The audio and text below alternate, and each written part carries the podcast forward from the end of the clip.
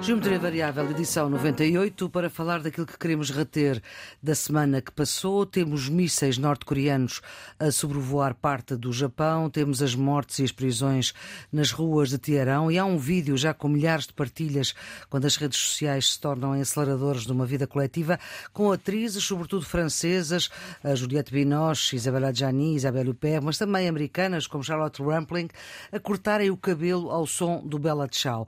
Temos também o ministro português Português dos Negócios Estrangeiros a chamar o embaixador russo em Portugal por causa da anexação russa dos territórios ucranianos. Isto na semana em que a União Europeia aprova um oitavo pacote de sanções contra a Rússia, dá quase uma média de um pacote por cada mês de guerra. Tivemos uma primeira volta das eleições presidenciais no Brasil, que só se vai resolver daqui por um mês. Em Portugal celebramos os cento e doze anos da República, numa altura em que se discutem os grandes números do orçamento de um governo de maioria absoluta do Partido Socialista que, pela primeira vez desde que António Costa é primeiro-ministro, as sondagens dizem que, mais do que perder a maioria absoluta, deixou de haver maioria de esquerda em Portugal e que a maioria que agora se forma, nas sondagens, é à direita, incluindo a extrema-direita. Marcelo Rebelo de Sousa escolheu o cinco de outubro, recuando apenas uma centena de anos, recuando a mil novecentos e vinte e dois, pós-gripe espanhola, pós-Primeira Guerra, para lembrar que a democracia tem de evitar os erros se quer continuar. E que esta democracia, apesar dos erros, é mais robusta do que a democracia de há um século que redundou em ditadura. Relembrou os seus poderes, poder de vetar e poder de dissolver, e há quem faça a leitura de que este discurso é de recados para o governo e quem, por outro lado, o veja como uma exaltação da democracia que tenta resolver os problemas das pessoas para que não caiamos em ditadura. Qual é que é a sua leitura, Nuno? Eu acho que é um discurso de reforço da democracia. Não vi nisso grandes recados. O Presidente da República diz o óbvio, ou seja, diz o que diz a Constituição, que o Presidente da República tem o direito de dissolução do Parlamento. E falo num contexto de comparação entre as condições que a República tinha para a estabilização democrática e as condições que a democracia hoje tem para a estabilização da democracia. E entre as sete ou oito condições está, naturalmente, o poder de dissolução do Presidente, que Marcelo tem, enfim, em democracia, porque é um regime semipresidencial, e que o Presidente da Primeira República não tinha, porque era um regime parlamentar.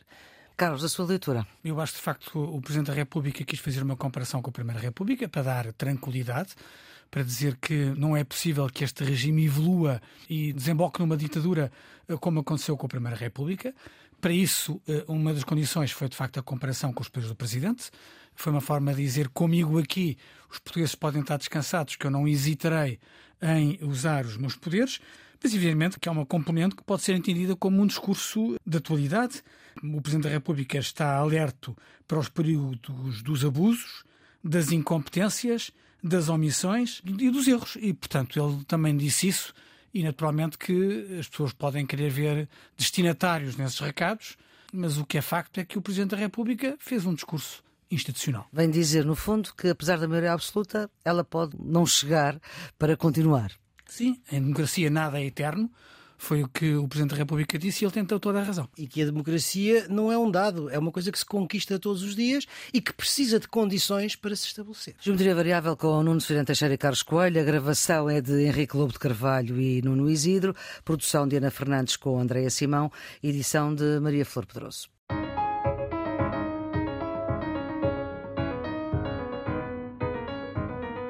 Ora, vamos começar por um tema que já foi um dos vossos bicudos coincidentes e quem acompanha a geometria, é raro isso acontecer.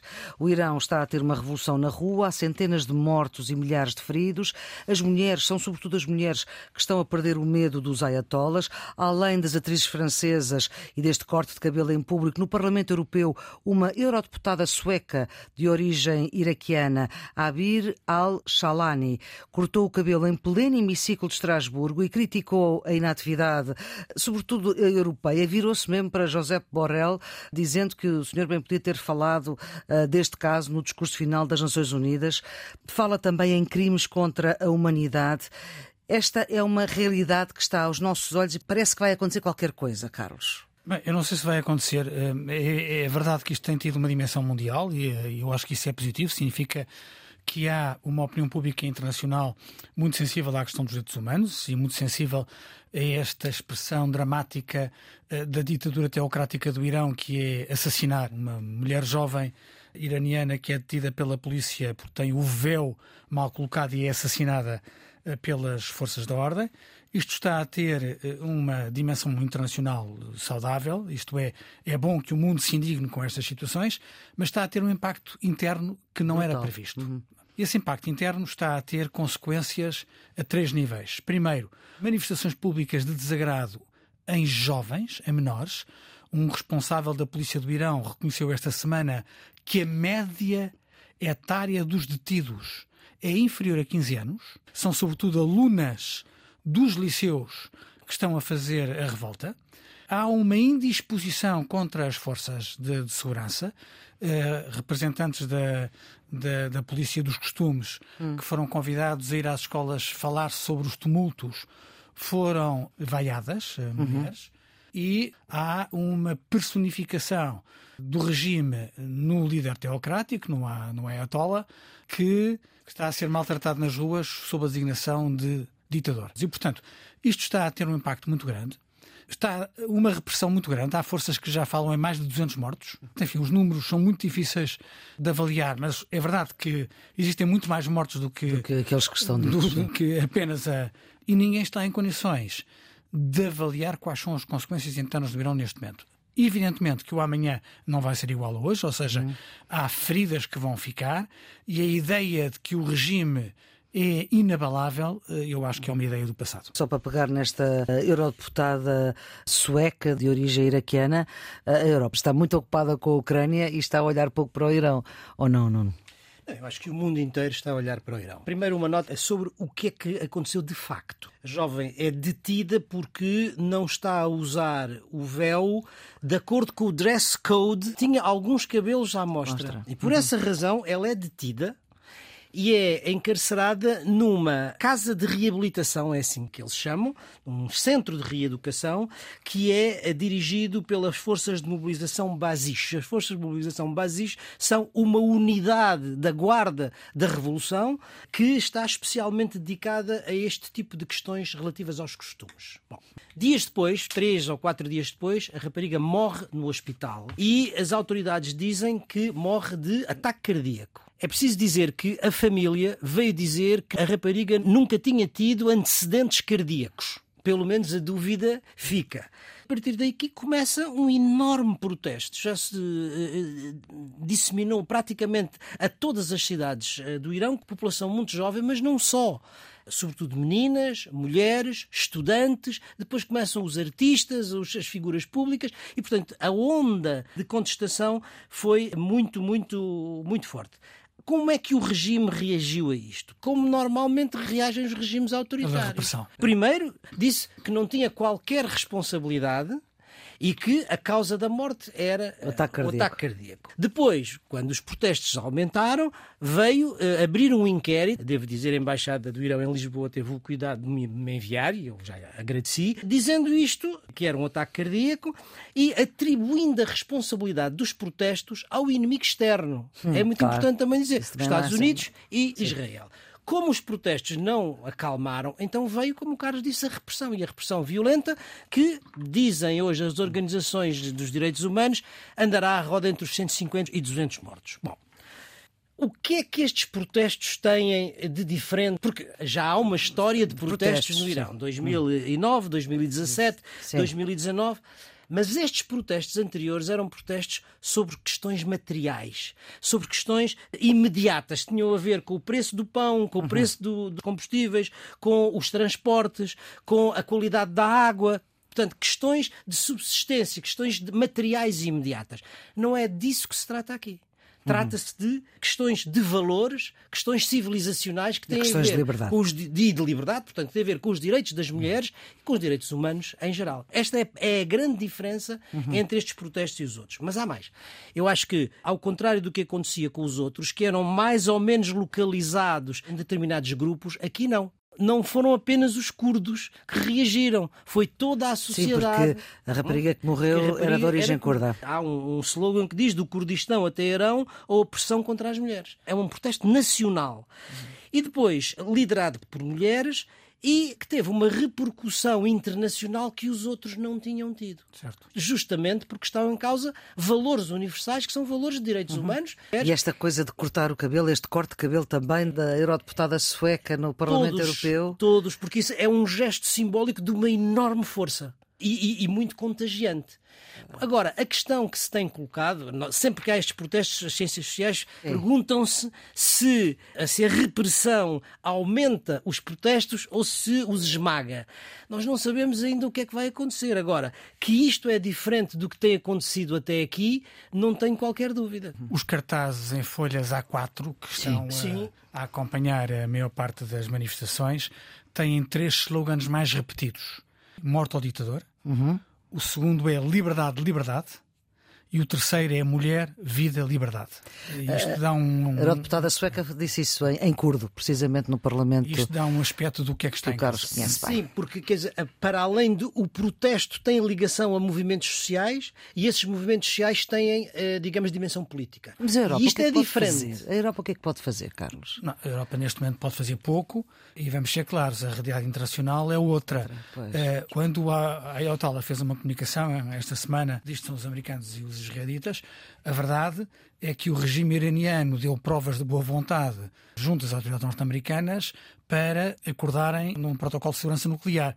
E, portanto, hum. o, o regime está a endurecer o discurso e a repressão interna, interna mas está no plano internacional a querer aproximar-se, quer dos Estados Unidos, quer da Europa, nas negociações nucleares. E, portanto, há aqui uma contradição entre o discurso para dentro e os atos para fora e, se houver perspectiva séria de um acordo nuclear, as potências ocidentais, ou seja, a Europa e os Estados Unidos, vão preferir isto a qualquer outra dimensão.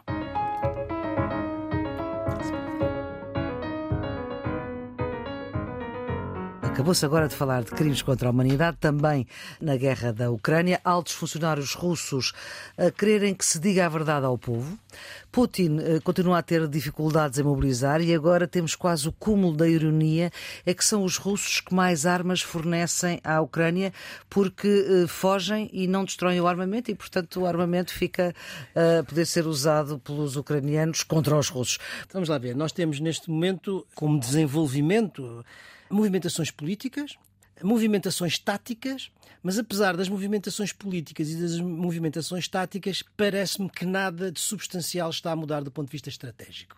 Ou seja, estamos mais ou menos no mesmo ponto. O que aconteceu no plano político foi que o presidente Putin, em resposta aos reveses militares sucessivos uhum. que foi tendo, Alexo. e incapaz de lhes responder, responde do ponto de vista político.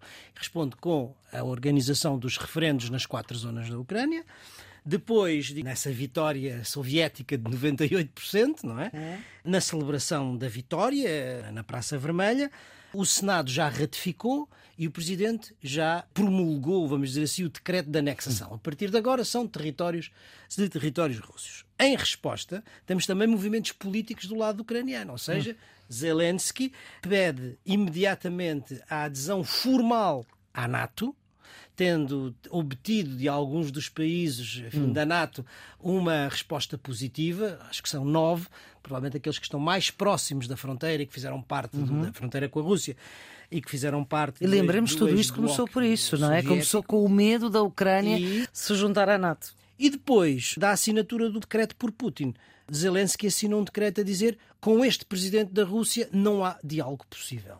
Ou seja... abre a porta ao diálogo à Rússia, mas com outro, mas fecha com outro, mesmo tempo, com outro presidente. O que é que acontece no plano tático? Nós temos Moscovo, que não consegue controlar completamente nenhuma das quatro regiões que hum. anexou politicamente. Até porque já houve cidades que já voltaram outra vez para as mãos dos ucranianos. Exatamente. E, ao contrário, Kiev vai avançando nessas quatro áreas, vai reconquistando a território nessas quatro áreas, Kherson, Kharkiv, Lugansk e Donetsk. E eh, já tomaram Liman, que é um centro estratégico, uma zona de um nó estratégico, que é importante. Agora, estrategicamente isto não mudou ainda nada do ponto de vista da decisão final da guerra. Porque se a Ucrânia não vai aderir à NATO, pelo menos tão próximo, com não certeza. Vai acontecer, e as negociações de paz as não, não se conseguem paz fazer. Estão, estão adiadas, se não enfim, impossibilitadas, e portanto a perspectiva é aquela que nós já aqui muitas vezes dissemos, que é da continuação de uma guerra de flagelação por parte das forças ucranianas. Nada anda, não é? Do ponto de vista diplomático, há duas ou três notas que eu acho que vale a pena, vale hum. a pena recordar. A primeira é o anúncio que os Estados Unidos fizeram da continuação do apoio militar com um pacote de mais seiscentos e vinte e cinco milhões de dólares em armamento. Isto significa que estão dispostos a continuar hum. o apoio à Ucrânia. A União Europeia, que anuncia o oitavo pacote. pacote de sanções e o início, digamos, da ideia por parte da Presidente da Comissão da compra conjunta do gás e do início de negociações com a Noruega, no sentido de encontrar a redução do preço do gás e, obviamente, a redução da dependência relativamente à Rússia. Nisto tudo há um sinal contrário, portanto tudo isto é favorável à Ucrânia, mas há aqui um sinal contrário que parece favorável à Rússia, que é a decisão da OPEP, Sim. de reduzir Limitar. a produção de barril de petróleo em dois milhões de barris por dia. Isto significa mais ou menos dois por cento da produção global. Os Estados global. Unidos esperam e que isso seja durante pouco tempo, mas... Vamos ver, mas isso significa um aumento do... do preço do petróleo, claro. O que tem um efeito económico. Mas tem uma outra coisa. É que esta decisão é tomada pela Rússia, pela Arábia Saudita e pelos Emirados, o que significa que, do ponto de vista diplomático, apesar de tudo, a Rússia não está tão isolada. Pois ainda temos as exclusões nos, nos gasodutos e a chamada por parte de João Gomes Cravinho, do embaixador russo. Eu acho que foi, foi uma decisão correta.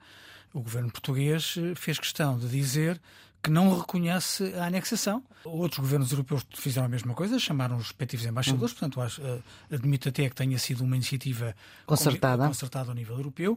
A linguagem diplomática, portanto, é, é correto, é dizer aquilo que o mundo está a dizer por outras vias em uníssono, com pouquíssimas exceções. É que ninguém é. reconhece as anexações, com exceção dos três ou quatro países que, que estão completamente... E a Rússia diz que com... sim, que está lá na Carta das Nações Unidas que podem anexar. Sim, não, é, sim, é a história do presidente do Kosovo, mas que não é...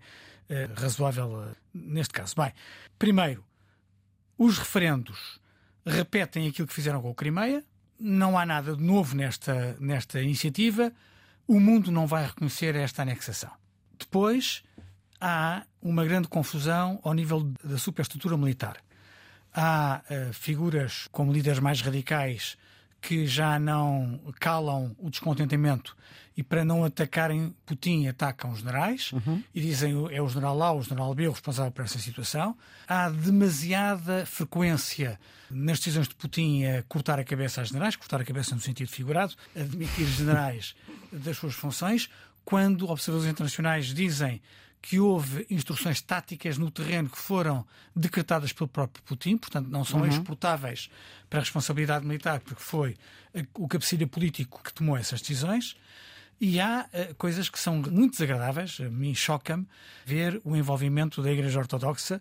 O Cirilo, o líder da Igreja Ortodoxa russa, declarou que os soldados russos que morrerem na guerra da Ucrânia vão ser perdoados de todos os seus pecados. Portanto, devem aceitar o recrutamento, os trezentos mil cidadãos que foram chamados, devem aceitar o recrutamento porque, se morrerem em combate, irão para o céu. Eu acho que a utilização da Igreja eh, para estes fins é, é repugnante, quer dizer, matar em nome de Deus é duplamente repugnante. Isto não deixa de chocar a nossa, a nossa sensibilidade.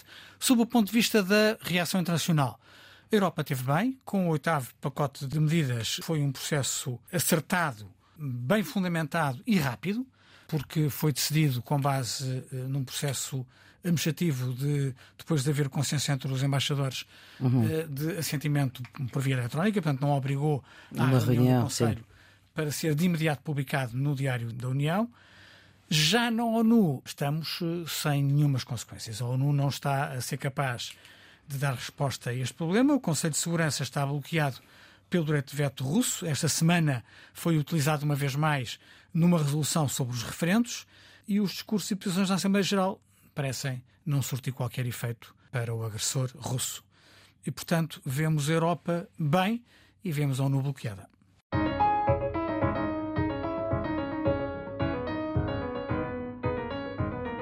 No Brasil, as sondagens voltam a induzir em erro eleitores e analistas, mas a falta que faz um censo é que, a partir do momento em que se sabe que o último censo no Brasil é de dois mil e dez, ou seja, de há doze anos, não há sondagens que resistam e, portanto, quando o universo não corresponde, não se consegue daí extrapolar coisa nenhuma. Ora, Agora, o que é que se espera deste mês, que no fundo é um mês de espera para a eleição do presidente do Brasil, Nuno? Erraram parcialmente. Não erraram naquele que, Vai à que foi o vencedor e, portanto, que obteve o maior número de votos. Erraram no intervalo entre os dois candidatos, sendo que se esperava que esse intervalo fosse muito maior entre o primeiro e o segundo, ou seja, entre Lula e, e Bolsonaro. Bolsonaro. Apesar de tudo, Lula da Silva, com quarenta e oito, tem mais seis milhões de votos, e mais cinco por cento.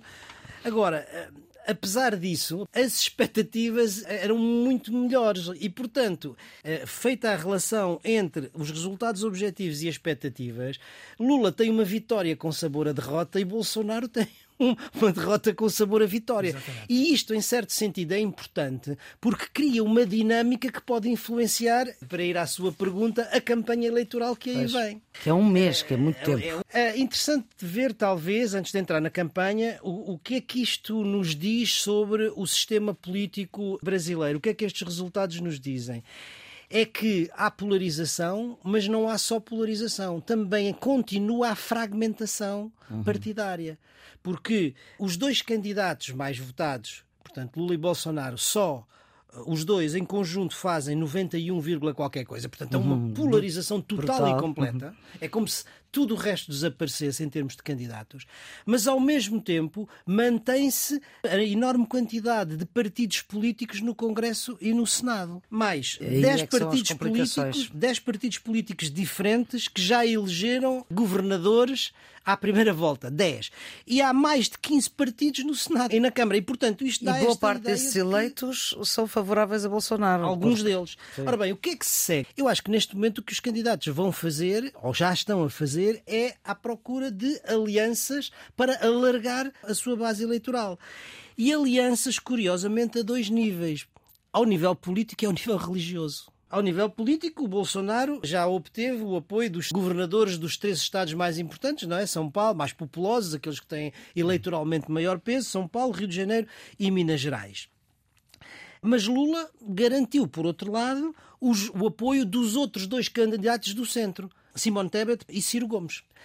E eu acho que mais do que isto, há aqui um elemento que pode ser importante. Não tenho a, a sensibilidade de qual é o peso simbólico e político de Fernando Henrique Cardoso hoje no eleitorado, uhum. mas ele recebe o apoio de Fernando Henrique Cardoso, que era o, o presidente mais prestigiado sempre do Brasil e que foi seu adversário político. Isto dá a, a ideia de como é que se estão a desenvolver essas, essas procuras de apoios. Mas depois também é interessante ver como o campo religioso já desempenhou nas eleições anteriores, mas está a desempenhar um papel muito importante também ele polarizado, porque Bolsonaro está a fazer apelo e a mobilizar o voto evangélico e Lula o voto católico. Lula aparece ao lado de, dos frades franciscanos, exibe as suas fotografias com o Papa. Isto significa que o elemento religioso tem aqui bastante importância e talvez valha a pena lembrar de cerca de vinte por cento da abstenção. Isto significa... Apesar do voto ser obrigatório, não, não se percebe bem como é que é a abstenção. Agora, nós temos à frente certamente uma campanha violenta, não é? Uma reportagem que eu vi aqui na, na rádio, havia alguém na Casa do Brasil que dizia: bem, eu vou votar Lula porque assim tenho a certeza que daqui a quatro anos voto outra vez. Se ganhar Bolsonaro, não tenho. As sondagens falharam parcialmente. Ou seja, as sondagens acertaram em quem ia ganhar e em quem ia perder, não acertaram na dimensão da, coisa. Uh, da vitória. Uhum. É verdade aquilo que a Flor disse, o censo uh, tem responsabilidades nisso, o censo está atrasado, porque primeiro por razões de falta de recursos financeiros, depois por razões da pandemia, pandemia. não foi atualizado, e portanto há uma distorção para constituir as amostras, mas para lá disso há dois fenómenos. Há o fenómeno do voto envergonhado, que já se verificou noutros países, isto é, há eleitores que têm vergonha de reconhecer uhum. o seu sentido de voto. E depois, como o Bolsonaro uh, também era, diabolizou era, as era, sondagens... Era, e o Bolsonaro beneficiou disso, ou se quisermos foi prejudicado, porque havia eleitores do Bolsonaro que tinham vergonha de confessar que eram eleitores de Bolsonaro. E depois houve um voto subterrâneo, que tem a ver com aquilo que o, que o Nuno acabou de referir, que foi, sobretudo, a dinâmica da Igreja Evangélica, uhum. sobretudo na fase final. Nós há uma semana no Geometria Variável chamámos a atenção para isso por causa dos fake news. Uhum. Havia uh, uh, fake news a dizer que o Lula queria acabar com as igrejas e queria sufocar a liberdade religiosa com base em narrativas uh, falsas, construídas, uhum. mas isso agitou a base, a base uh, evangélica e teve objetivamente efeito. Aconteceu o que nós tínhamos previsto aqui no Geometria Variável, mas com menor dimensão que aquilo que, que se estimava. Agora, o que é que vai acontecer?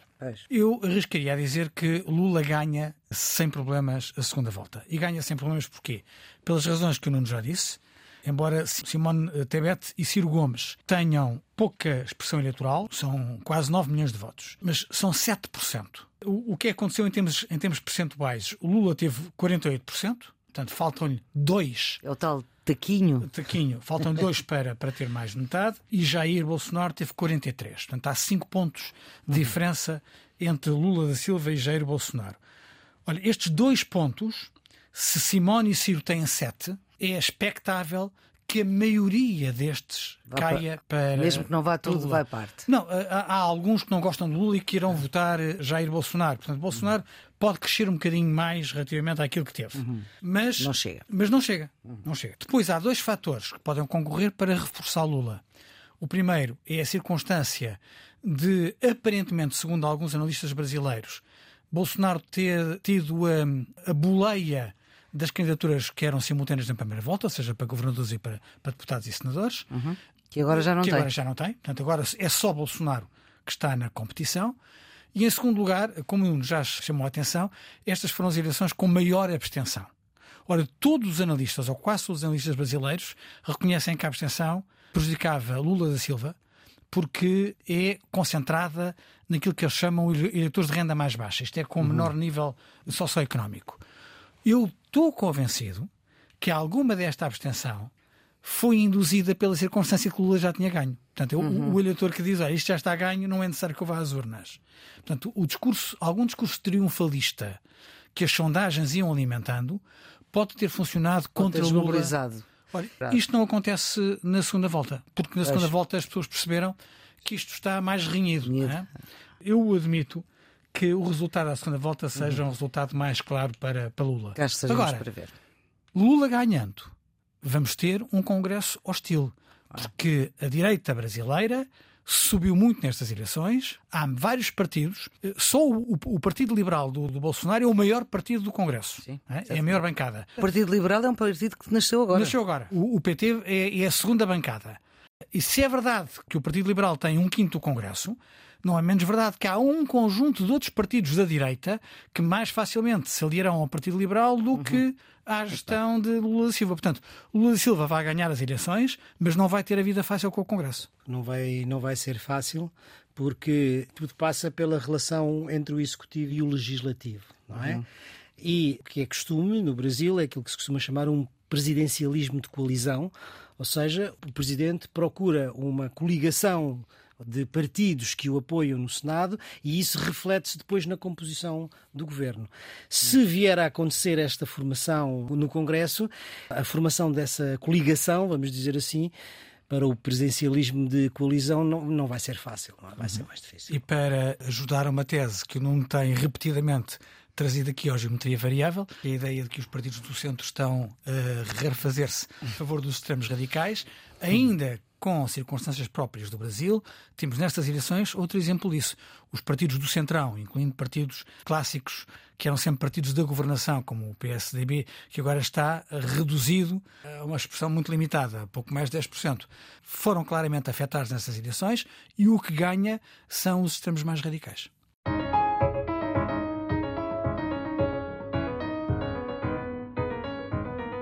Por cá ainda não se discute o orçamento, mas está quase, quase. Ele deve ser encarado como um orçamento de guerra, é palavras do Estado de Estado dos Assuntos Fiscais. O Banco de Portugal a prever uma inflação para este ano de sete vírgula oito por cento, portanto mais do que aquilo que estava previsto, e o Governo a insistir na concertação social para um acordo sobre uh, os aumentos salariais que não cobrem o aumento da inflação. Nuno? Não, não temos o panorama completo, o Primeiro-Ministro reserva-se para a semana, mas temos alguns indicadores com duas perspectivas diferentes, uma para o setor privado uhum. e outra para o, para setor, o setor público. No setor privado, aquilo que nós sabemos é que a proposta que o Governo apresentou à concertação social prevê uma subida salarial anual de quatro vírgula oito por cento entre dois mil e vinte e três e dois mil e vinte e seis, sendo que assim, o salário mínimo atual é de setecentos e cinco euros e que deveria chegar em dois mil e vinte e seis aos novecentos euros. Ah, enfim, mas as, as conversações julgo que não, não terminaram ainda. No setor público já temos algumas informações hum. um bocadinho mais concretas, infelizmente não muito boas para a função pública. O que nós sabemos é que a inflação, segundo as diversas estimativas, vai situar-se entre os sete vírgula quatro por cento e os sete vírgula sete por cento, não é verdade? Ao passo que o Governo propõe um aumento entre os seis vírgula quatro por cento e os dois por cento. Ora bem, isto significa que cerca de três quintos da administração pública vai perder poder de compra. Isto em números grossos, de setecentos e cinquenta mil funcionários, duzentos e cinquenta mil apenas vão melhorar. Uma então, meio milhão é vai piorar. Eu, eu compreendo que uh, o aumento se faça nas camadas mais vulneráveis da população e, portanto, neste caso, nas remunerações mais baixas da função pública. Mas isto é preciso dizer que tem um efeito perverso. Tem um efeito perverso porque diminui o leque salarial.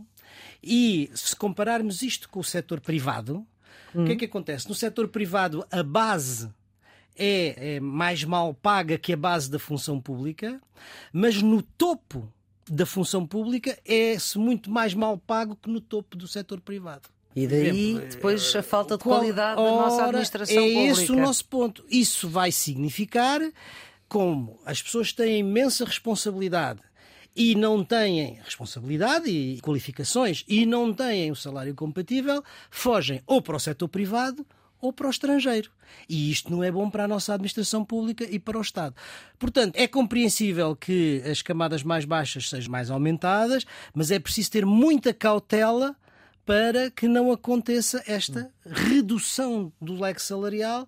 Que, para lhe dar um exemplo, muitos ministros, eu sei isto porque, Sim, tive, porque já foi. Muitos ministros ganham dez vezes menos, menos. Do, que, do, que pessoas que nomeiam. do que as pessoas que nomeiam. Quer dizer, um ministro pode nomear um C E O para uma empresa pública que ganha dez vezes mais que o próprio ministro. Portanto, isto é uma coisa que se tem que pensar e que o Estado não pode deixar de considerar. Isto é muito atravessado, digamos, pelo populismo de que ganham muito, não fazem nada.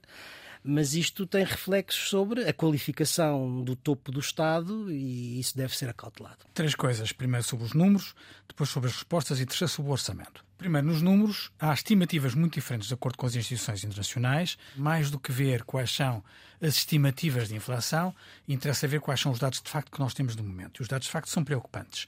A inflação na zona euro face uh, uh, atuais é dez por cento, foi nove por cento em agosto.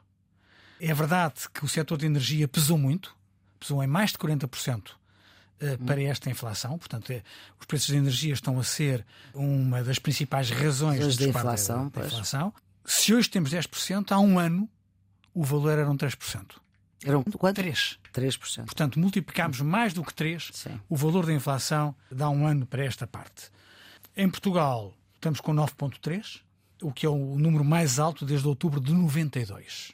Neste cenário, o diálogo que o Governo está a fazer com os parceiros sociais não parece estar a ser ideal. Primeiro, o plano de apoio às famílias pecou por escasso. Uma semana depois, o plano de apoio às empresas teve pouco impacto, porque foi demasiado concentrado no crédito e no endividamento e pouco em medidas concretas de reforço da capacidade financeira das empresas. E agora, nos salários da função pública, a proposta que está, parece estar em cima da mesa traduz numa coisa que é a desvalorização salarial real. Portanto, não há forma de dar volta a isto. O que é que se espera do próximo orçamento? Por maioria de razão, deveria-se esperar um orçamento expansionista, contracíclico, para enfrentar a crise. António Costa tem dito que será um crescimento moderado. Não há recessão para o ano? Pois, eu acho que isso é wishful thinking, isto é, são sonhos cor-de-rosa. Não é um equilíbrio fácil, porque a inflação tem de baixar e os estímulos demasiado diretos podem contrariar os esforços Uhum. da política monetária do Banco Central Europeu. Portugal também não pode ficar atrás nessa competição. A Alemanha, de forma unilateral, e dizem os parceiros de forma pouco leal, anunciou um pacote, um novo programa de duzentos mil milhões, e isto pode ter consequências sérias na eliminação dos efeitos da política monetária do aumento da, das taxas de juro, podendo vir a obrigar a subidas mais significativas e mais rápidas. E, portanto, vamos ver qual é a proposta concreta do Orçamento de Estado que será apresentada, qual será a solução nacional, mas a sensação que eu tenho é que o jogo joga-se muito no plano europeu e que Portugal aqui está também limitado pela margem de manobra que os parceiros não nos vão dar. Sim, porque se as taxas de juros subirem a esse nível, Portugal não tem a capacidade de injetar os tais duzentos milhões de euros que a Alemanha tem na sua economia, não é?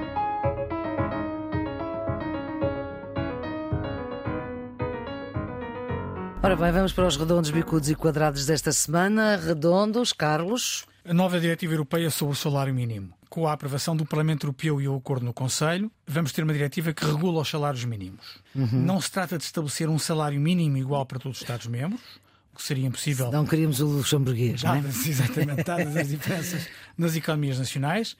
Mas com esta diretiva cria-se um quadro para que todos os vinte e sete Estados-membros tenham um salário mínimo, o que não acontece hoje. Estabelecem-se parâmetros para a sua definição e cria-se um quadro de diálogo social que é importante salvaguardar. Ou seja, para os europeístas como nós, é uma manifestação do pilar europeu de direitos sociais, uma faceta da Europa social que aproxima os cidadãos do projeto uhum. europeu.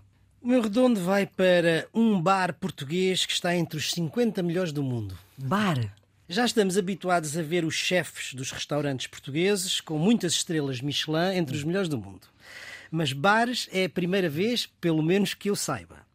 Há um bar em Lisboa chamado Red Frog, que ficou classificado no quadragésimo lugar na lista dos World's fifty Best Bars, que permeia a qualidade, a inovação e a criatividade nos cocktails. Uhum. E, portanto, isto é uma espécie de revolução na coquetelaria portuguesa. E digo já, se alguém quiser provar, vale a pena reservar online, porque só há quinze lugares. Ah, muito bem. Muito Eu bem. ainda não provei, mas okay. faço tensão de ir. Provar um Red Frog. Red Frog.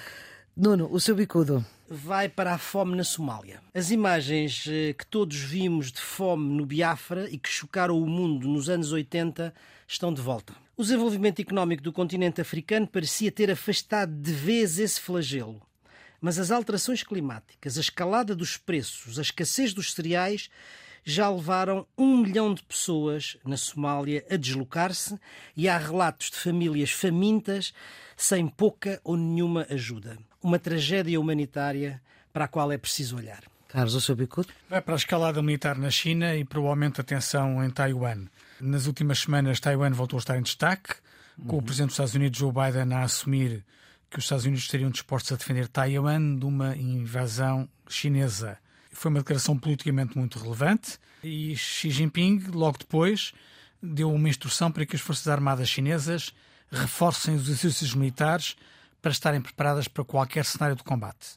A China assumiu que pretende estar preparada para qualquer circunstância militar em dois mil e trinta e cinco e quer construir as Forças Armadas mais equipadas e preparadas no mundo até dois mil e cinquenta, num tempo em que se multiplicam conflitos e em que a guerra volta à Europa. Esta escalada do discurso militar em Taiwan não podia chegar em pior altura. E o seu quadrado, Carlos? Vai para o estado do ensino superior português. O ano letivo teve início há poucas semanas e já temos setenta e seis mil candidatos a bolsas de ação social, ou seja, um aumento de mais de dez mil pessoas face ao ano passado. Se é certo que o aumento dos candidatos deve-se a uma decisão positiva da ministra Elvira Fortunato de aumentar o limiar de elegibilidade, não é menos verdade que as dificuldades já sentidas por muitas famílias podem justificar este aumento, que antecipa um número total de candidaturas que pode ser histórico, depois do recorde do ano passado. Antecipando uma possível recessão económica para o próximo ano, temos de começar a pensar na capacidade financeira do sistema de ação social português. Isto, na semana em que soubemos que Portugal gasta menos um terço que a média da O C D E por cada aluno do ensino superior. É o futuro do país que está em causa. E estes números merecem uma reflexão séria. Deu no seu quadrado? Vai para a Coreia do Norte, que volta outra vez a brincar com o fogo. A Coreia do Norte disparou outra vez vários mísseis balísticos, um dos quais sobrevoou o Japão, provocou pânico e uma evacuação em massa.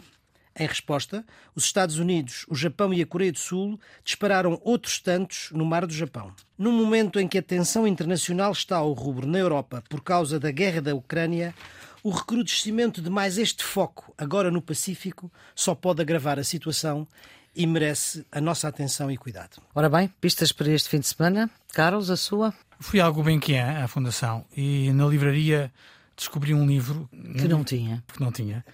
Que é um livro de mil novecentos e quarenta. É uma republicação de Rómulo de Carvalho, chamado As, o... As Origens de Portugal, História Contada a uma Criança. Aparentemente será o filho dele, que na altura tinha sete anos. É um livro sobre a história de Portugal, mas escrito para uma criança de sete anos. E é notável como um erudito, como Rómulo de Carvalho, consegue adotar a linha discursiva e fazer um esforço pedagógico para chegar ao nível de uma criança de sete anos.